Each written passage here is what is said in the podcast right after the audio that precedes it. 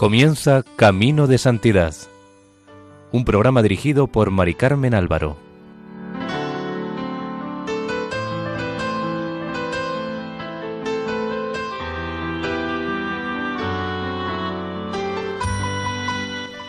Bienvenidos al programa Camino de Santidad, realizado por el equipo de Radio María en Castellón, Nuestra Señora del Lledó. Les invitamos a escuchar el primer capítulo dedicado a la vida de San Ignacio de Loyola.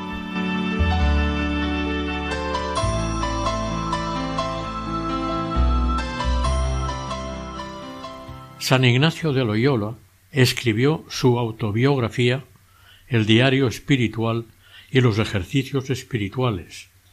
En estos últimos plasmó su ideal apostólico y las constituciones por las que se rige la Compañía de Jesús por él fundada. Además, mantuvo una numerosa correspondencia en la que se puede captar en el autor los altibajos de humor, los secretos, envidias, recelos, es decir, las luces y sombras de un carácter. San Ignacio escribió miles de cartas. En ellas se descubren su alma el temple de su carácter, su excepcional psicología. Fue director de almas, consejero, consolador, abogado, estratega de lo divino, doctor ascético, doctor místico. Todo cabía en su pecho generoso. Los intereses de la Iglesia, el avance protestante, la amenaza del turco, lo que hoy llamaríamos pasotismo de los príncipes cristianos, la salud de sus amigos, el apostolado de sus hijos, el gobierno de la compañía, el bien general de las almas. De sus primeros compañeros que convivieron con él también hay mucho que decir. Eran genios de primera, gente privilegiada, superdotada, como Francisco Javier, Francisco de Borja, Pedro Canisio, Pedro Fabro, Diego Laínez, Alfonso Salmerón, Juan de Polanco, Jerónimo Nadal.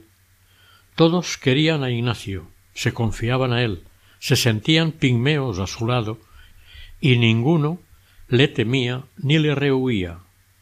Ignacio irradiaba algo de grande y soberano. Los que le conocieron, los que hablaron con él, le quisieron y se afanaron por transmitir a las nuevas promociones de jesuitas la nostalgia de su presencia amada y su veneración indiscutida. Sin embargo, este hombre superior no era popular. La intuición del pueblo fiel no vio en su persona los rasgos del santo amable y simpático, robador de corazones, del santo milagrero, predicador de masas, paño de lágrimas de los humildes que ofrece su vida en interés de su amor al prójimo. San Ignacio es otra clase de hombre. Dios le reservó para otras empresas.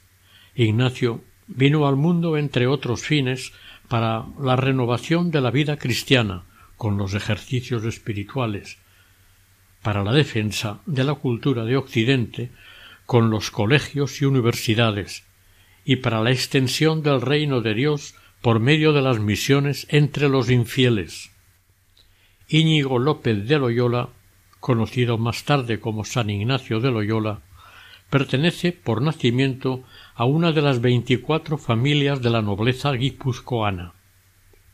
El primer señor de la casa, según documento de 1180, fue Lope de Oñaz. Uno de sus descendientes, llamado Beltrán Yáñez de Loyola, como se ve en su testamento de 1405, convirtió su casa solariega en una sólida casa-torre que consiguió resistir en 1420 las poderosas armas llamadas culebrinas, armas parecidas a cañones. Dicha casa ha resistido el paso de los siglos y aún perdura. La nobleza vascongada, dividida en dos bandos, su lucha común contra las ciudades que empezaban a sobresalir desde el siglo XIV, su piedad católica inconmovible y la presencia de los bastardos, fruto del pecado, forman la indomable y arrogante historia de estos parientes mayores de San Ignacio. El prestigio social de la familia empezó a decaer en la época en que nació su padre. El destino de nuestro santo se vio profundamente afectado por estas circunstancias. El padre de Íñigo se llamaba Beltrán de Loyola, y joven aún se casó en Azcoitia con doña Marina Sáenz de Licona. Aún se conservan las capitulaciones matrimoniales, de fecha 13 de julio de 1467. El padre de la novia, don Martín de Licona, era jurista de la corona y tenía un gran prestigio en la corte castellana, donde era conocido como doctor Ondárroba, por ser procedente de dicha villa. También allí debió de nacer la madre de nuestro santo. Aún se conserva en Ondárroa la casa solariega de los Licona.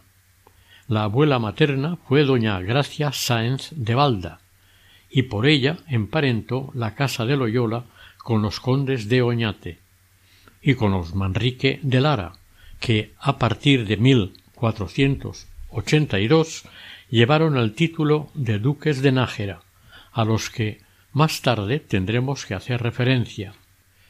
Marina llevó una dote de mil seiscientos ducados en moneda aragonesa, pero la mejor herencia que aportó fue su profunda fe católica. El matrimonio, formado por Beltrán de Loyola y Marina Sáenz de Licona, tuvo siete hijos y cuatro hijas. El último de ellos llegó casi inesperadamente después de veinticuatro años de matrimonio, en un día desconocido de 1491. Íñigo López de Loyola, San Ignacio. Fue bautizado en la iglesia parroquial de San Sebastián de Soreasu en Aspeitia. El párroco, don Juan Zavala, impuso al último hijo de los Loyola el nombre de Íñigo, en honor al santo querido en todo el País Vasco, San Eneco, abad benedictino de Oña. Íñigo cambiaría ese nombre por el de Ignacio cuarenta años después, en la época de sus estudios en París. Muy poco después del nacimiento del niño, los padres lo dieron a criar a una aldeana de las cercanías, quien lo crió con sus propios hijos. Allí aprendió el vascuence. Hacia 1498 murió doña Marina, dejando a Íñigo de unos siete años al cuidado de su cuñada Magdalena. Uno de los hermanos fue educado, según tradición familiar, en la carrera eclesiástica, y para él se destinó el cuantioso beneficio de la parroquia de Azpeitia. Este hermano sacerdote no fue ningún modelo de virtud para Íñigo. Murió en 1529 como párroco de Azpeitia, dejando cuatro hijos, lo cual en aquellos tiempos no llamaba mucho la atención. En su momento le pusieron a nuestro santo un preceptor, seguramente alguno de los siete beneficiados de la Iglesia patronal, quien le enseñó a leer y escribir en castellano. Es muy probable que sus padres lo quisieran encaminar hacia la carrera eclesiástica porque de niño recibió tonsura, pero su carácter le llevó pronto tras la gloria militar de sus hermanos. Probablemente en 1506 en todo caso, antes de la muerte del padre, que ocurrió a principios de 1507, llegó a Loyola una petición del contador mayor del rey, don Juan Velázquez de Cuellar, conocido en toda España y amigo íntimo del padre de Íñigo, en la que solicitaba a Beltrán de Loyola uno de sus hijos para educarle en su casa como uno de los suyos y prepararle el acceso al gran mundo de la corte. Don Beltrán envió a Íñigo a Arévalo, donde residía Velázquez. Diez años permaneció el joven como paje y elegante cortesano en el séquito de su señor, quien acompañaba a menudo a su rey Fernando el Católico en los viajes a la corte o a Tordesillas cuando iba a visitar a su hija doña Juana la Loca. La esposa del contador mayor y su madre, María de Guevara, eran parientes de la madre de Íñigo. Como todo joven lleno de fuerzas y salud, Íñigo hacía en Arévalo sus trastadas y se cuenta que doña María de Guevara le dijo alguna vez Íñigo, no asesarás ni escarmentarás hasta que te quiebren una pierna. Su alegre cómplice de aquellos días, Alonso de Montalvo, testificaría después que todo el ímpetu de Íñigo se disparaba hacia la vida militar. Todo su orgullo lo tenía puesto en llevar bien peinada a la moda su rubia cabellera y su principal cuidado lo ponía en la elegancia de las uñas y del vestido. Con frecuencia Íñigo tuvo que asistir como paje a los banquetes y fiestas organizados por Germana de Foix, segunda mujer del rey Fernando el Católico, donde se bebía alegremente. El ideal de esta vida lo encontró el joven en los apasionantes libros de caballería, donde los hechos de armas y las aventuras galantes de Amadís de Gaula y Tristán estaban pintados tan a lo vivo que, como él mismo confesaría después, su fantasía estaba toda llena de ellos. Pero, por desgracia, no encontró tan solo en Arévalo la fina sensibilidad y cortesía que brotarían de nuevo en los días de su vejez, sino que también aquí empezó su vida de pecado. El noble paje poco a poco se convirtió en un caballero cortesano, amigo de placeres y diversiones. Sin embargo, su fe se mantenía firme, antes de un duelo podía componer una piadosa endecha a la Virgen o al San Pedro de la Espada, patrón de la capilla del castillo de Arévalo. Pero además, como contaron clara y delicadamente confidentes que tuvo después, era especialmente travieso en juegos y en cosas de mujeres y en revueltas y cosas de armas. En aquel tiempo la carne le venció. En el carnaval de 1515 Íñigo visitó su tierra y se vio envuelto en un oscuro proceso junto con su hermano sacerdote. Sin ninguna clase de dudas, sólo la influencia de su señor, don Juan Velázquez de Cuellar, consiguió evitar el desagradable proceso en el Tribunal Episcopal de Pamplona. En estos años de sus travesuras de mancebo, como las calificó más tarde Íñigo avergonzado, se enamoró románticamente de una señora que no era de vulgar nobleza, ni condesa, ni duquesa, sino de un estado más alto. Algunos investigadores sugieren que se trataba de la infanta doña Catalina, hermana pequeña de Carlos V, que estaba pasando los tristes años de su infancia en Tordesillas, acompañando a su madre doña Juana la Loca. Íñigo la tuvo que ver muchas veces de lejos, ya que su señora doña María de Velasco era allí muy apreciada y siempre fue amiga fiel de la princesa. Años después lloraría amargamente nuestro santo sus pecados de Arévalo.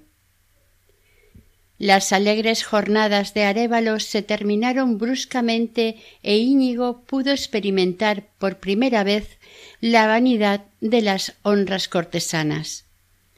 Al morir Fernando el Católico, su nieto don Carlos, conocido más tarde como Carlos I, concedió a Germana de Foix, a título de pensión de viudedad, las ciudades que Velázquez poseía en usufructo a cambio de prestar sus servicios al rey. El contador mayor creyó con razón que esto violaba los derechos garantizados y puso el castillo de Arévalo en estado de defensa contra el cardenal Cisneros que estaba de regente. La lucha duró hasta marzo de 1517 y en ella Íñigo peleó bravamente. Cuando el viejo Velázquez, cansado y empobrecido, se rindió, terminó para el joven cortesano soldado la carrera cortesana. Velázquez murió en Madrid en agosto de 1517. Su esposa, doña María de Velasco, aún le pudo regalar a Íñigo quinientas piezas de oro y dos caballos. Tres años más tarde el rey don Carlos justificó plenamente la oposición de don Juan Velázquez en Arévalo, lo cual hizo que Íñigo le fuera leal. Pronto encontró el joven Loyola un nuevo señor en su pariente Antonio de Manrique, duque de Nájera. Este era un poderoso vasallo del rey y virrey de Navarra desde 1516. Por lo tanto, estaba al servicio de la corona en cuanto la necesitara. En septiembre de 1517 llegó a España desde Flandes el joven don Carlos I, hijo de doña Juana la Loca, a tomar posesión del reino. En febrero de 1518 los orgullosos españoles recelaban de los flamencos que trajo el rey en su séquito, ya que el joven rey les había dado demasiada influencia en el gobierno del país, y muy poco después de la partida de don Carlos estalló la revuelta de los comuneros. El duque de Nájera pertenecía a los seguidores incondicionales del rey y con él Íñigo de Loyola. El reino de Navarra había sido conquistado y anexionado a la corona de Castilla en 1515.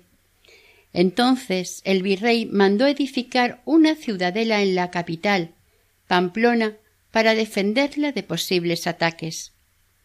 El rey de Francia Francisco I quería reconquistar el reino para devolvérselo a su anterior rey Enrique de Albret. Los españoles eran odiados en Pamplona y tenían que vivir alerta. Muchos años después recordó un hijo del duque de Nájera sobre Ignacio. Yo vi a Ignacio por estos ojos en Pamplona, que iba por una calle una hilera de hombres y toparon con él, y lo arrimaron a la pared. Él echó mano a la espada y dio tras ellos una calle abajo, que si no hubiera quien le detuviera, o matara a alguno de ellos o le mataran. Mientras tanto, el movimiento de los comuneros se había convertido en una especie de revolución social. Hasta en la entonces pequeña Nájera se levantó el populacho contra el señorío del duque, y como él mismo le contó al emperador esto era extremadamente peligroso allí, en la raya del País Vasco. El duque se vio obligado en septiembre de 1520 a tomar Nájera, al asalto por sus tropas saqueándola conforme al derecho de guerra. Allí estuvo también Íñigo, pero, como aseguró uno de sus confidentes, aunque él nunca quiso tomar parte en ningún saqueo, ni coger ningún botín. Es decir, que no participó en el saqueo y no quiso tomar nada. Era el mismo Íñigo de quien se dijo, aun de los años de pecado, que nunca había mentido ni blasfemado.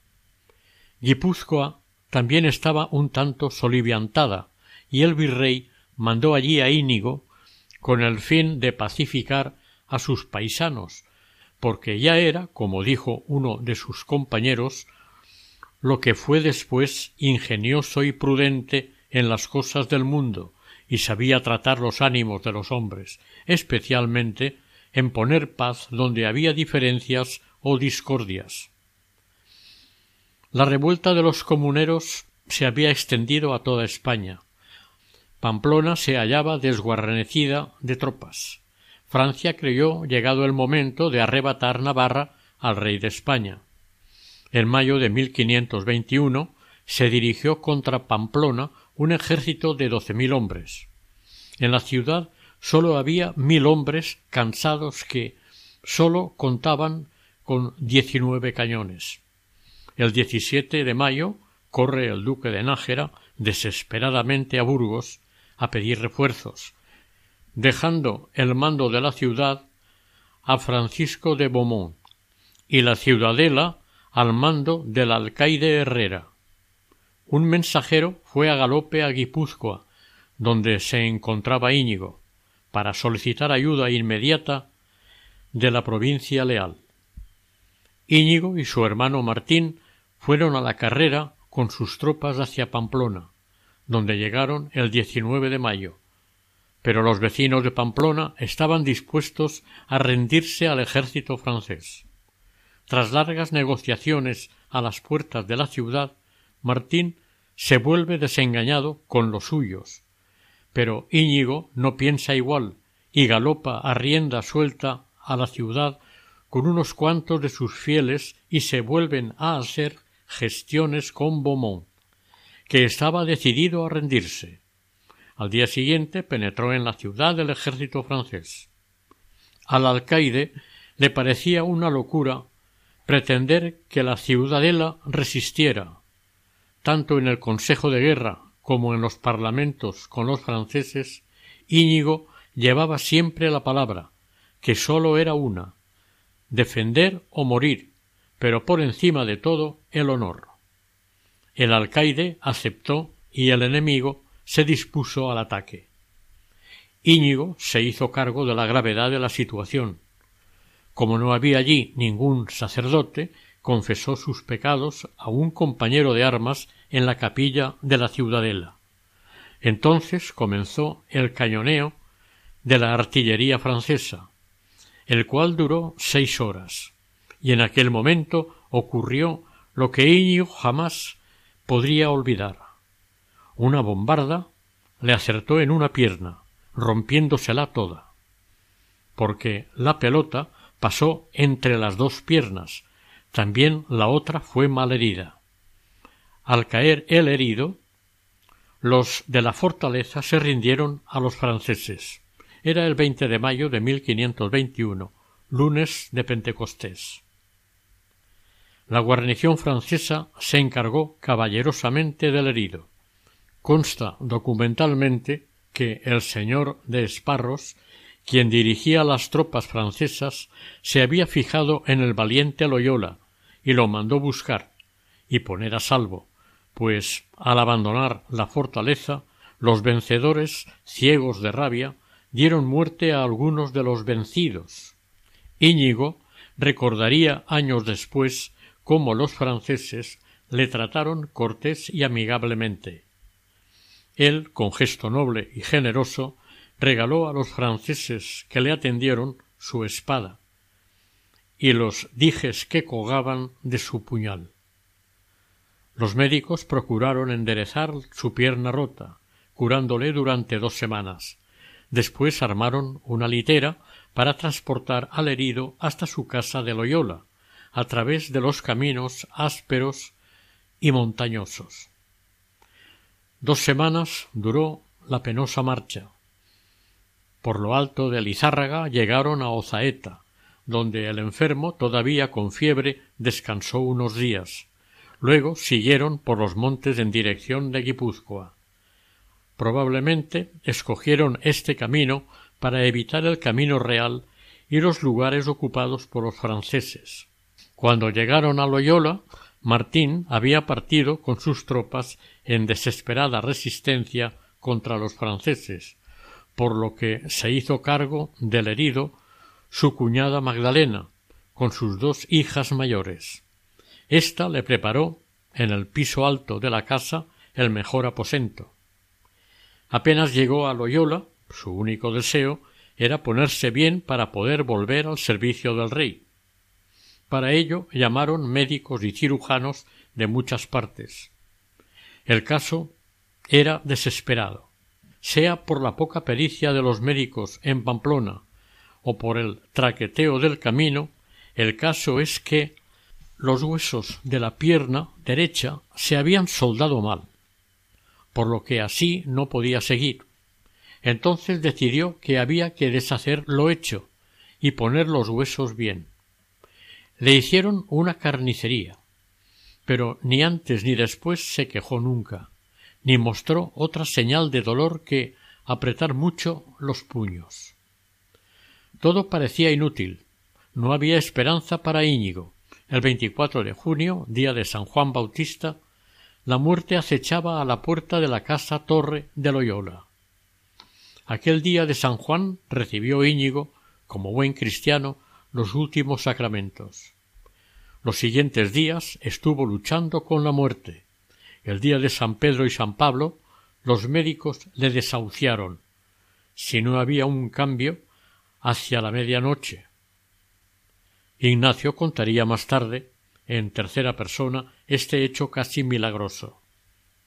Dijo solía ser el dicho enfermo devoto de San Pedro, y así quiso nuestro Señor que aquella misma medianoche se comenzase a hallar mejor. Nuestro santo quería estar sano por encima de todo, para proseguir su carrera militar. Cuando su hermano mayor Martín García volvió de la guerra, había estado en la reconquista de Pamplona, le contó cómo precisamente el día de San Pedro habían derrotado a los franceses en Noaín y cómo desde el 5 de julio volvió a ondear sobre la ciudadela de Pamplona la bandera de España.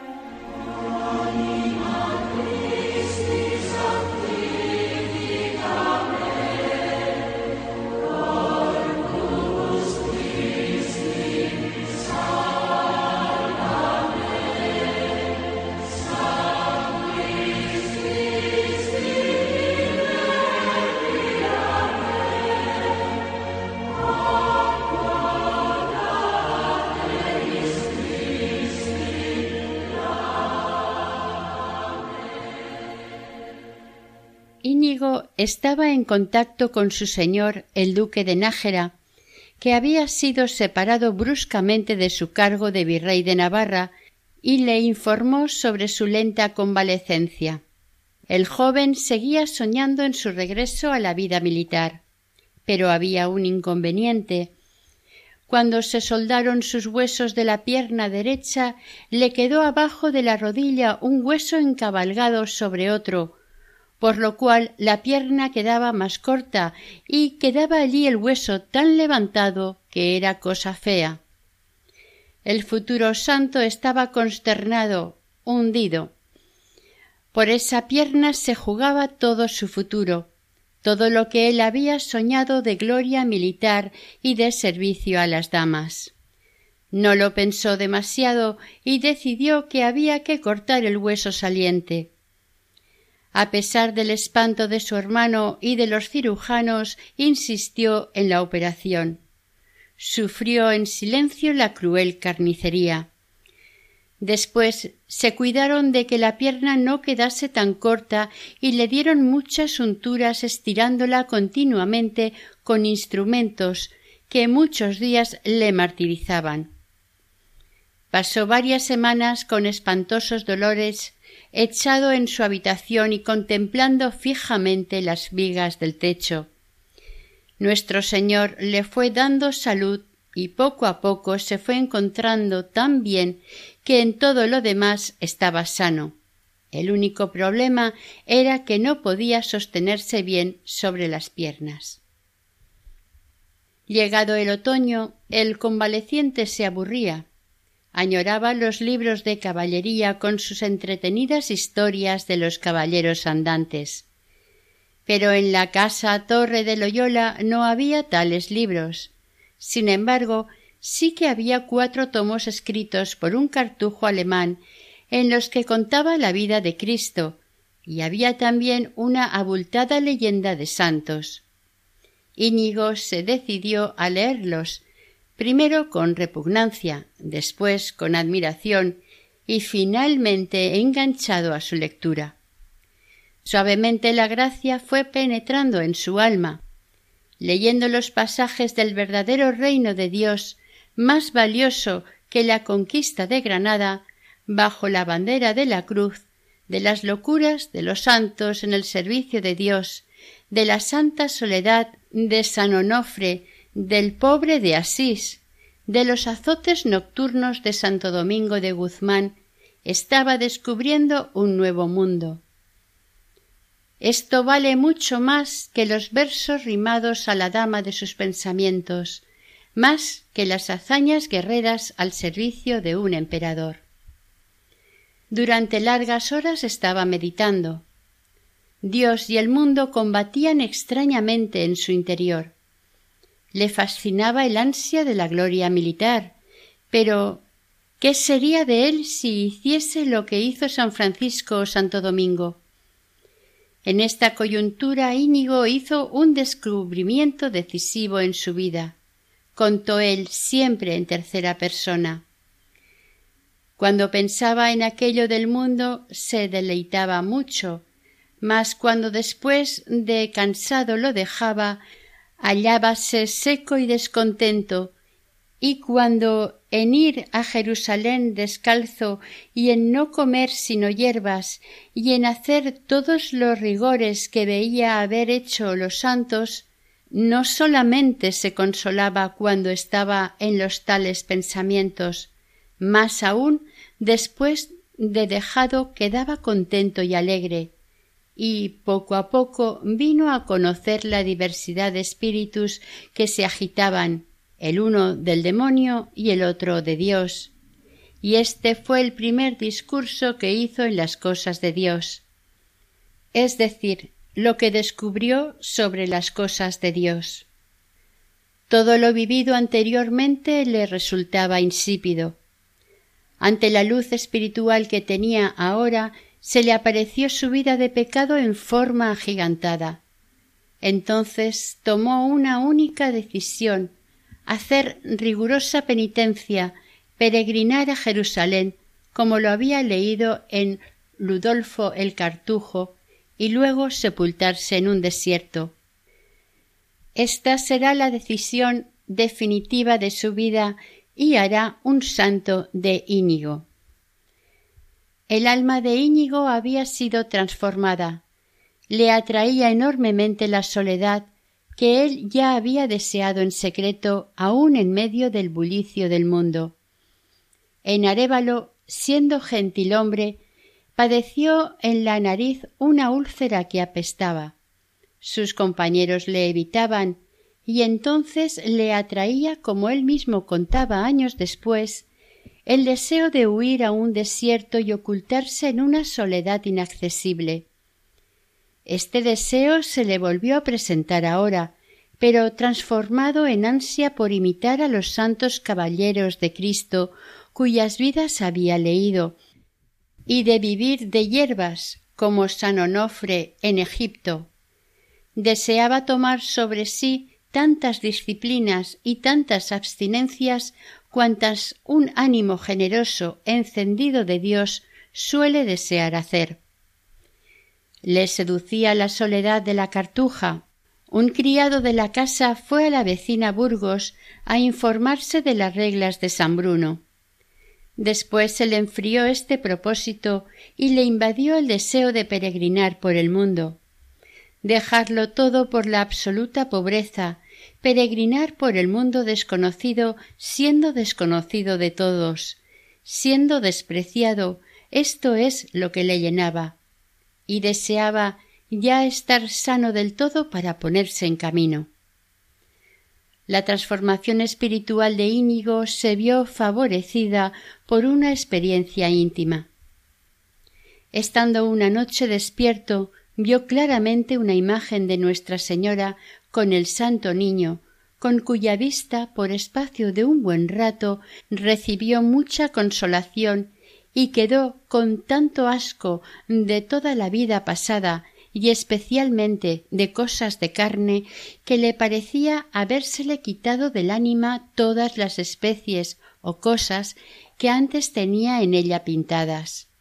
De ahora en adelante María sería la señora de sus pensamientos. A menudo iba a venerar su imagen en la ermita de Olatz, montado en una mula, en un libro de casi trescientas hojas iba anotando con cuidado el fruto de sus lecturas piadosas. Se sentía ya sano de cuerpo y alma, nada le podía retener en su casa. De rodillas daba las más fervorosas gracias a la dolorosa de la capilla. Pensaba peregrinar a la santa montaña de Montserrat y a Barcelona y de allí a Jerusalén. Entretanto, su hermano Martín García volvió de la guerra con Francia. Enseguida sospechó algo del cambio sufrido por su hermano, y un día lo llevó por las salas y aposentos de la casa, recordándole cuántas esperanzas habían puesto en él los suyos. Íñigo sonrió. Para él ese mundo había terminado para siempre. A finales de febrero de 1522, con la excusa de visitar al duque de Nájera en Navarrete, salió de Loyola en compañía de su hermano sacerdote Pero López y dos criados. Él iba ricamente vestido. Primero se dirigieron a Oñate, donde visitaron a su hermana Magdalena. Guipúzcoa era en aquel tiempo el centro candente de la política militar española. El pequeño de los Loyola convenció a su hermano sacerdote para hacer una vigilia nocturna en el convento de Aránzazu, venerado en todo el País Vasco. Allí él juró a su dama, la Virgen María, perpetua castidad, porque conocía su flaqueza. El mismo diría, años más tarde, a un confidente. Cuando se partió de su tierra para ir a Montserrat, temiendo más ser vencido del vicio de la carne, del cual antes había sido muy combatido y derribado, que de otros, hizo voto a Nuestra Señora de castidad, suplicándola que le tomase debajo de sus alas y protección. En Oñate dejó a los dos criados y se despidió de su hermano Per López y de Magdalena. Libre ya cabalgó hacia Navarrete. Allí no encontró al duque, que estaba en Nájera, pero había dejado encargado se pagara a Loyola la soldada pendiente con estas palabras Para todo puede faltar dinero, mas para Loyola que no falte. Íñigo saldó algunas cuentas que tenía aún pendientes de su agitada vida anterior en Navarrete, y el resto lo dedicó a Nuestra Señora para una imagen que estaba en mal estado para que se restaurase y decorase muy bien. Camino de Cataluña, Íñigo aún vestía ricas galas, pero sobre su corazón llevaba el único tesoro traído de Loyola, una pequeña imagen de la Dolorosa, y de noche se azotaba en las posadas hasta derramar sangre. Su alma andaba a ciegas, como diría más tarde, no sabiendo qué cosa era humildad, ni caridad, ni paciencia, ni discreción para ajustar y medir estas virtudes. Cerca de Pedrola, provincia de Zaragoza, se sintió tentado de asentar un par de piadosas puñaladas a un moro compañero de viaje, que puso en duda la perpetua virginidad de María. En Igualada, al pie de Montserrat, compró un saco de tela burda, una soga para ceñirse, un bordón con su calabacita y unas esparteñas, es decir, unas alpargatas para la pierna enferma. Guardó todo ello en el arzón de la mula. Ese iba a ser su uniforme en la vela nocturna ante la Virgen que había proyectado conforme a lo leído del príncipe Esplandián en el libro de Amadís de Gaula. El 21 de marzo llegó a Montserrat. Aquí se proponía Íñigo cerrar su pasado y poner bajo la protección de la Virgen su peregrinación a Jerusalén. En los tres primeros días, en la Santa Montaña, hizo examen de conciencia, ayudado del librito que había a disposición de los peregrinos, y después confesó al piadoso benedictino don Juan Chanones todos los pecados de su vida, escritos detalladamente. Este fraile le dio algo de gran valor, la edición española del célebre Ejercitatorio de Cisneros, que en los últimos años había elevado al máximo esplendor el espíritu de Montserrat. Íñigo regaló su mula al monasterio y aprovechando la noche dio secretamente sus ricos vestidos a un pobre, pero la espada y el puñal los guardó para la dama de sus pensamientos, cuya antiquísima imagen tenía su trono tras la verja de la Santa Capilla.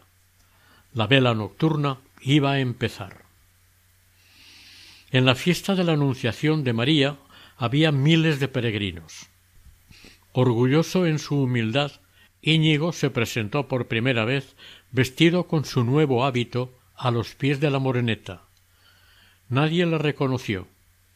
De la reja pendía ya su fiel espada como un exvoto. La lámpara de oro, donada por Carlos I, e innumerables cirios iluminaban la sagrada imagen. Íñigo, inmóvil, unas veces de rodillas y otras de pie, velaba al modo de los caballeros andantes.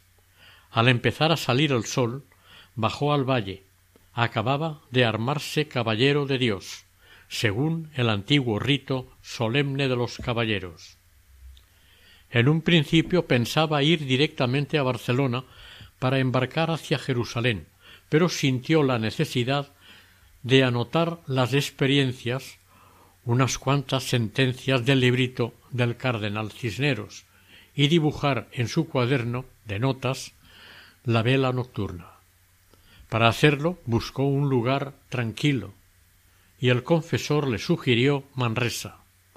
Allí unas devotas mujeres manresanas se interesaron por él, entre ellas una llamada Inés Pascual, que tan maternalmente le habría de socorrer más adelante. La tarde del día de la Virgen llegó al Hospital de Pobres Santa Lucía.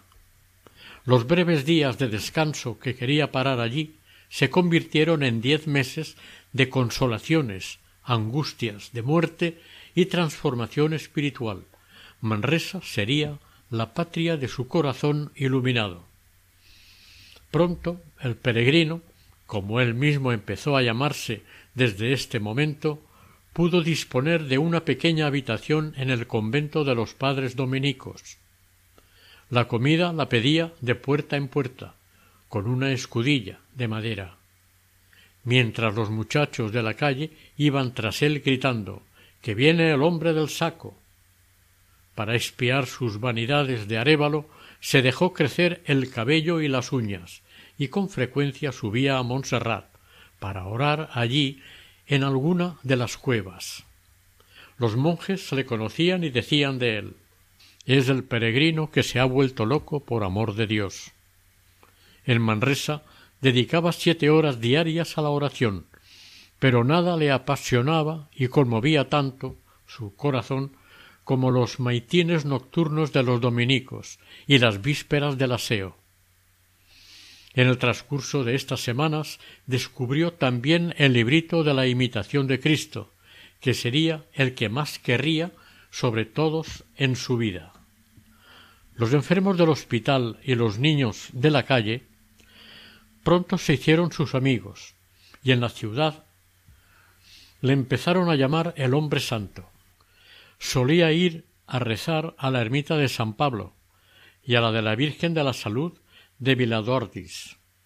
También se paraba a orar en las numerosas cruces de los caminos, pero preferentemente se recogía en una de las cuevas cubiertas de espinos que se abren a lo largo del río Cardoner. Tantos excesos de ayunos, vigilias y penitencias echaron a perder su antes robusta salud.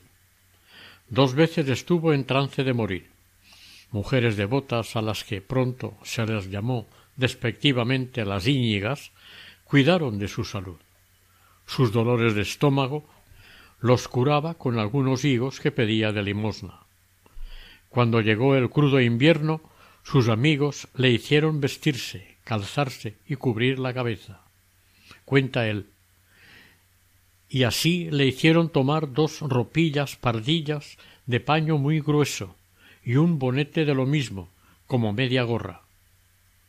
La enfermedad retuvo a Íñigo en Manresa, pero además en 1522 era imposible ir de peregrinación a Jerusalén, porque el nuevo papa, Adriano VI, que era quien le tenía que dar la licencia para poder ir, no estaría en Roma antes de finales de agosto. En Manresa se apoderó de él la gracia mística, que llenó completamente su alma, haciendo de Íñigo otro hombre con otro entendimiento. Después de las primeras semanas de Manresa, aún llenas del suave eco de la vela nocturna, comenzó para él la noche oscura del alma. Sus nervios, sobreexcitados, le hacían ver en pleno día, obsesivamente y durante horas, cosas extrañas, por ejemplo, algo resplandeciente como una serpiente de muchos ojos o un plato lleno de carne exquisita. Esto es explicable por los grandes ayunos que hacía, y en lo que cabe es tolerable. Lo que no lo es tanto es que en su interior le consumía una voz diabólica que le decía ¿Y cómo podrás tú sufrir esta vida setenta años que has de vivir? ¿Y qué va a ser de tu vida de pecados? Acababa de comenzar para Íñigo el infierno de los escrúpulos. Le venían a la mente un pecado detrás de otro. Ningún confesor le podía ayudar. Los deseos por las cosas piadosas le habían desaparecido. De nada le servía huir a las cuevas de Montserrat, en las que entraba arrastrándose a gatas, de nada le servía la lectura de la pasión en la oración de medianoche. Su afán por convertirse le parecía ridículo. Luego se propuso suplicar la gracia a Dios con ocho días de ayuno total. Todo era inútil. Pronto se vio al borde de la desesperación y del suicidio. Desde el abismo en que se encontraba subía su oración como un lamento al vacío de Dios. Socórreme, Señor, que no hallo ningún remedio en los hombres ni en ninguna criatura, que aunque sea menester ir en pos de un perrillo para que me dé el remedio, yo lo haré. Dios le escuchó y suavemente penetró en su alma atormentada el consuelo de la gracia. De pronto parecía habérsele quitado la tristeza como quien se quita una capa de los hombros. Parecía como si se hubiera despertado de un mal sueño. Le quedó como una sensibilidad más aguda para discernir la manera que Dios tiene de entrar inmediatamente en el alma. El primer efecto de esta nueva experiencia fue la renuncia, en gran parte de las excesivas austeridades de la oración y el ayuno. Se cortó de nuevo las uñas y los cabellos, primera señal de la discreción de su persona, que de la soledad de Dios en la que ha vivido le va a devolver otra vez al mundo. Ahora cayó sobre él como un torrente la efusión de la gracia. Un día, estando rezando en las gradas de la iglesia de los dominicos, apenas sonó la campana del Ave María, empezó a ver a la Santísima Trinidad en figura de tres teclas maravillosamente armonizadas, concordadas. Lágrimas de alegría inundaron su alma. De ahora en adelante hasta el fin de sus días se inflamarán sus ojos con estas lágrimas ante el Señor. Toda su vida sintió gran devoción cuando oraba a la Santísima Trinidad. Infinitamente lejos de las visiones sensibles de los primeros días, ahora se le representaba en el entendimiento cómo creó Dios el mundo y cómo trabaja en él vio con los ojos interiores la humanidad de Cristo y los modos de su presencia en el Santísimo Sacramento y a su Santa Madre. Todo esto era tan real y tan sencillo que Íñigo no acertaba a describir su nueva manera de conocer y entender sino con esta frase En Manresa Dios me trataba de la misma manera que trata un maestro de escuela a un niño, y si dudase en eso pensaría ofender a su divina majestad. Ahora su espíritu se sentía fuerte para resistir la soledad sin imágenes de Dios. En septiembre, en uno de los tranquilos paseos a orillas del Cardoner, junto a la cruz del Tort, Íñigo vivió la experiencia más sublime de su vida.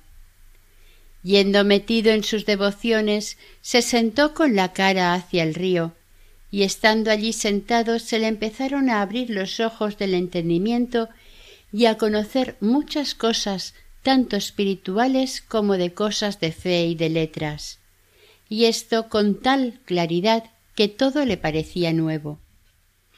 Fueron muchísimas las cosas que entendió entonces, más que todas las que iría conociendo en el resto de toda su vida. Entonces lo entendió con tanta claridad que le parecía ser otro hombre, y al momento fue a hincarse de rodillas ante la cruz que estaba allí cerca a dar gracias a Dios. Esta hora hizo a Íñigo el futuro San Ignacio. Lo que borrosamente había atisbado había percibido en Loyola sobre el reino de Cristo y la lucha de los espíritus, ahora lo veía transparente como un cristal claro. Íñigo se quedó seducido por su descubrimiento acababa de ver claramente que este Cristo existe todavía, que su reino continúa aún luchando en su Iglesia, que la lucha de los espíritus sigue en todos los tiempos y en todos los corazones, y que siempre se deciden en la cruz del Dios hecho pobre. Por tanto, dedujo Íñigo, hay que ayudar a las almas, porque este rey busca compañeros de lucha, no cobardes, sino generosos y preparados. Esta llamada del rey es el lema más a propósito para la valentía callada del caballero Íñigo de Loyola. En su cueva meditaba durante muchas horas estas ideas, y en su celda de los dominicos las anotaba en un cuaderno, breve y torpemente, pero con la seguridad de quien ha experimentado lo divino. El libro de los ejercicios espirituales estaba a punto de nacer.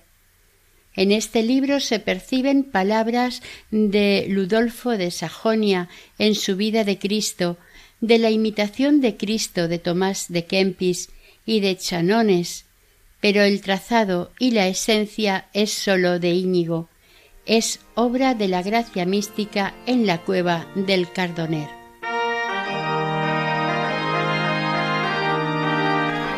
Para terminar, hoy rezaremos una oración muy conocida compuesta por San Ignacio. Alma de Cristo, santifícanos. Cuerpo de Cristo, sálvanos. Sangre de Cristo, embriáganos Agua del costado de Cristo, lávanos. Pasión de Cristo, confórtanos.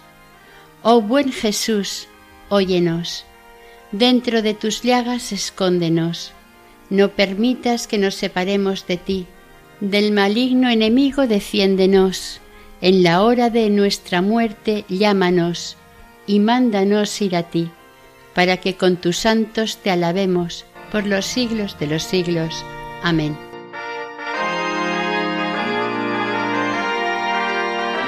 Finalizamos aquí el primer capítulo dedicado a la vida de San Ignacio de Loyola, dentro del programa Camino de Santidad, elaborado por el equipo de Radio María en Castellón de Nuestra Señora del Lledó. Deseamos que el Señor y la Virgen les bendigan.